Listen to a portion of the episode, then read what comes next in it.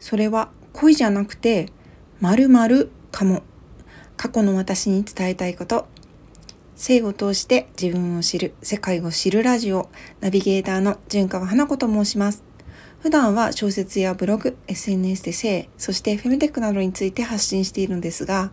今回は音声を通してもっとフランクに性について喋ってみようと思い音声配信に挑戦中です。寒くなってきて人肌恋しい季節になってきましたよね。この季節になると私にはあの過去の恋愛でしてきたあんな失態やこんな失敗を思い出します。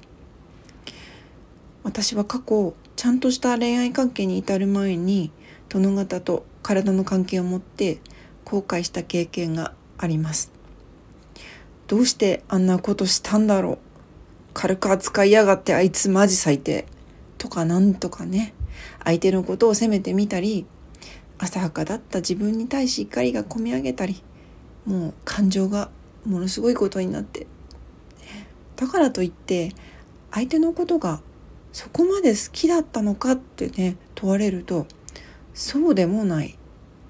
ただ体の関係を持った。それだけのことなのになぜかねここまで感情が荒ぶるっていうのはうん不思議な現象です。どうしてうんまあ、特にね女性って体の関係を持つとこう相手に相手のことがより好きになってしまうとか言いますけど一体この理由って何なんだろうかってちょっと考えてみたんですよ。でねまあこれは私のことなので皆さんには当てはまらないことなのかもしれないんですけれどもその当時の私としてはですね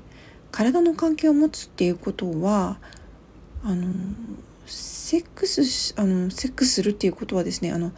付き合ってる人とじゃなきゃしちゃいけない行為っていうふうに思い込みがあったんですよね。だからそういう関係になったってことは私たち付き合ってんだよね？みたいな、うん、そういう気持ちからなんだろうなんか執着しちゃうっていうのかな。あと妊娠する可能性のある行為をしたことによって相手にやっぱりねあの期待何らかの期待とかまあ自分自身も責任感みたいなものが芽生えたのかも分かりません。でもやっぱりするよりもした後の方が好きになってしまうっていう不思議しかし最終目標がセックスって考える殿方は女性とは真逆でエッチすると興味をなくす傾向にあるって言いますよね。人によってもちろん差はあると思うんですけど私はまさにこのパターンにはまり逃げようとする男性に対し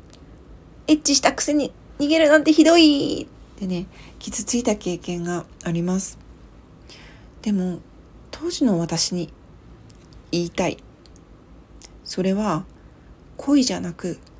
性欲だよ。ちょっと説明をするとですね、まあ、いきなりあの性欲ってあの言ったんでねあれなんですけどそもそもですよ。そもそもその男性と関係を持ったのは自分もその気があったから。やる気があったからですしかもあの、する前はねそこまで相手に好意を持っているわけじゃなかったんであればなおさら結果やることやって欲を満たしたのはお互い様なんですよね。それなのに結果責任取れとばかりに相手を追いかけてあのなんか 執着したり責任を押し付けようとしていた過去の私って正直怖いですよね。私が男だったら逃げたくなる気持ちはわかります。妊娠などを考えるとセックスって女性の方がリスクは高い。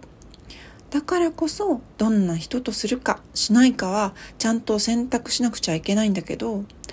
相手から誘われてとか断れなかったとかまあそんな自動的スタンスでね恋愛を生きていた当時の私は本当に未熟でしたし子供でした。でもそういう思考になるほど私は自分の女っていう部分に対し自信がなかったし寂しかったっていうことも言わせてください。寂しい。誰かに大切にされたい。愛されたい。そういう気持ちって判断を鈍らせてしまうことがありますよね。心の溝を埋めるみたいに私は自分の体にある溝を誰かに満たしてもらおうと、うん、必死だったんだと思います。でも私今思うんです。そういう寂しさを埋めるための行為をするのも自分が納得してやっているんだったらいいんじゃないだろうかって。それはそれこれはこれ。女性も自分の性欲を認めた方が認めた方がね人生楽しいですしなんか無駄な期待とか我慢も減りませんか？もちろん誰とするかは判断とかはね見間違えず否認はちゃんと大切な自分の体を守りつついたわりつつ性欲って女性にも与えられた大切な権利です。そんな権利を自ら放棄して男性にのみ主導権を与えてしまうのはもったいない。今の時代女性用のおしゃれなセルフプレジャーグッズもねたくさん売られている時代です。性欲は悪いものじゃなく汚いものでもなくむしろ大切な権利だってこと。忘れちゃいけないって当時の私に強く強く言いたい。そして性的に自立した女には素敵なパートナーが現れるよってことも伝えたいな。さて今回話した内容以外で「性性性」という性にまつわる出来事をノートの記事でも書いています。今回のように私の過去の恋愛の話や仕事や旅などを通して分かった性のこと、生理に関する情報、国内外のフェムテック情報や映画、漫画、記事などをシェアしたり、いろんな性に関する話をエッセイとして語っています。更年期とか、あの、妊娠の話とかね、女性の、女性に関する性の話、女性特有っていうかな、なんか、うん、恥ずかしいとかね汚いとかそういうふうに思い込んでいる人は特にあのうん、共感していただけるんじゃないのかなって思っています。よかったらね、読んでみてください。そして過去私がポルノ依存症の殿方とお付き合いしたことがきっかけで今の日本にある性の形をコメディとして書いた「フィーリングとエヴァお相手はポルノ依存症」という自分探しコメディ小説が絶賛 Amazon の電子書籍 Kindle にて発売中です。サブタイトルにポルノ依存症とありますがポルノ依存症についてあの書かれていません、うん、ちょっと書いてるんだけど主人公の千春ちゃんっていうね女の子がポルノ依存症の恋人を通し自分の性と向き合っていくっていうお話。ぜひ女性の方に読んでいただきたい内容となっています。私のプロフィール欄にホームページやリンクなども貼っておきます。お時間のある時に読んでいただければ光栄です。思っていても言えない。発信できない？性のこと。私が代わりにガンガン発信していきますので、よかったら応援、フォローよろしくお願いします。ここまで聞いていただきありがとうございます。純川花子でした。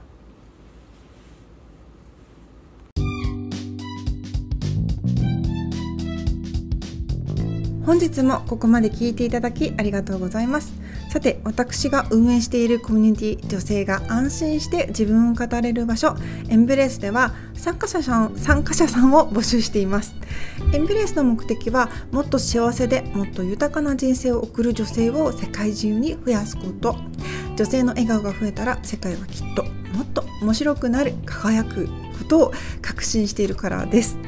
そのためには自分の心と体と向き合い本当にしたいこと自分の本音を見つけることが大切。エンベレスでは月2回のジャーナリングというご自身の心と体と向き合う質問会そして月1回の交流会やお話会そしてコミュニケーションアプリを使用し交流を深めています。皆さんがご自身と向き合い人生を楽しくするコンテンツをご用意しているだけじゃなくて生理とかね更年期とか妊娠など女性に役立つ情報を配信したり、えーと、旅やヨガとかね筋トレなどの部活動専門家を招いての勉強会なども開催しております。コミュニティの参加方法はエンブレース公式 LINE で説明しています。公式 LINE に登録すると無料でコミュニティに参加できるほか各瞑想ジャーナリングを一緒にやりながら自分について知る向き合う動画をプレゼント中です。またジャーナリング受講料が半額で受け取れ受けられるのでご興味のある方は是非公式 LINE を見てみてください。ではではではここまで聞いていただきありがとうございます。エンベレースの純川花子でした。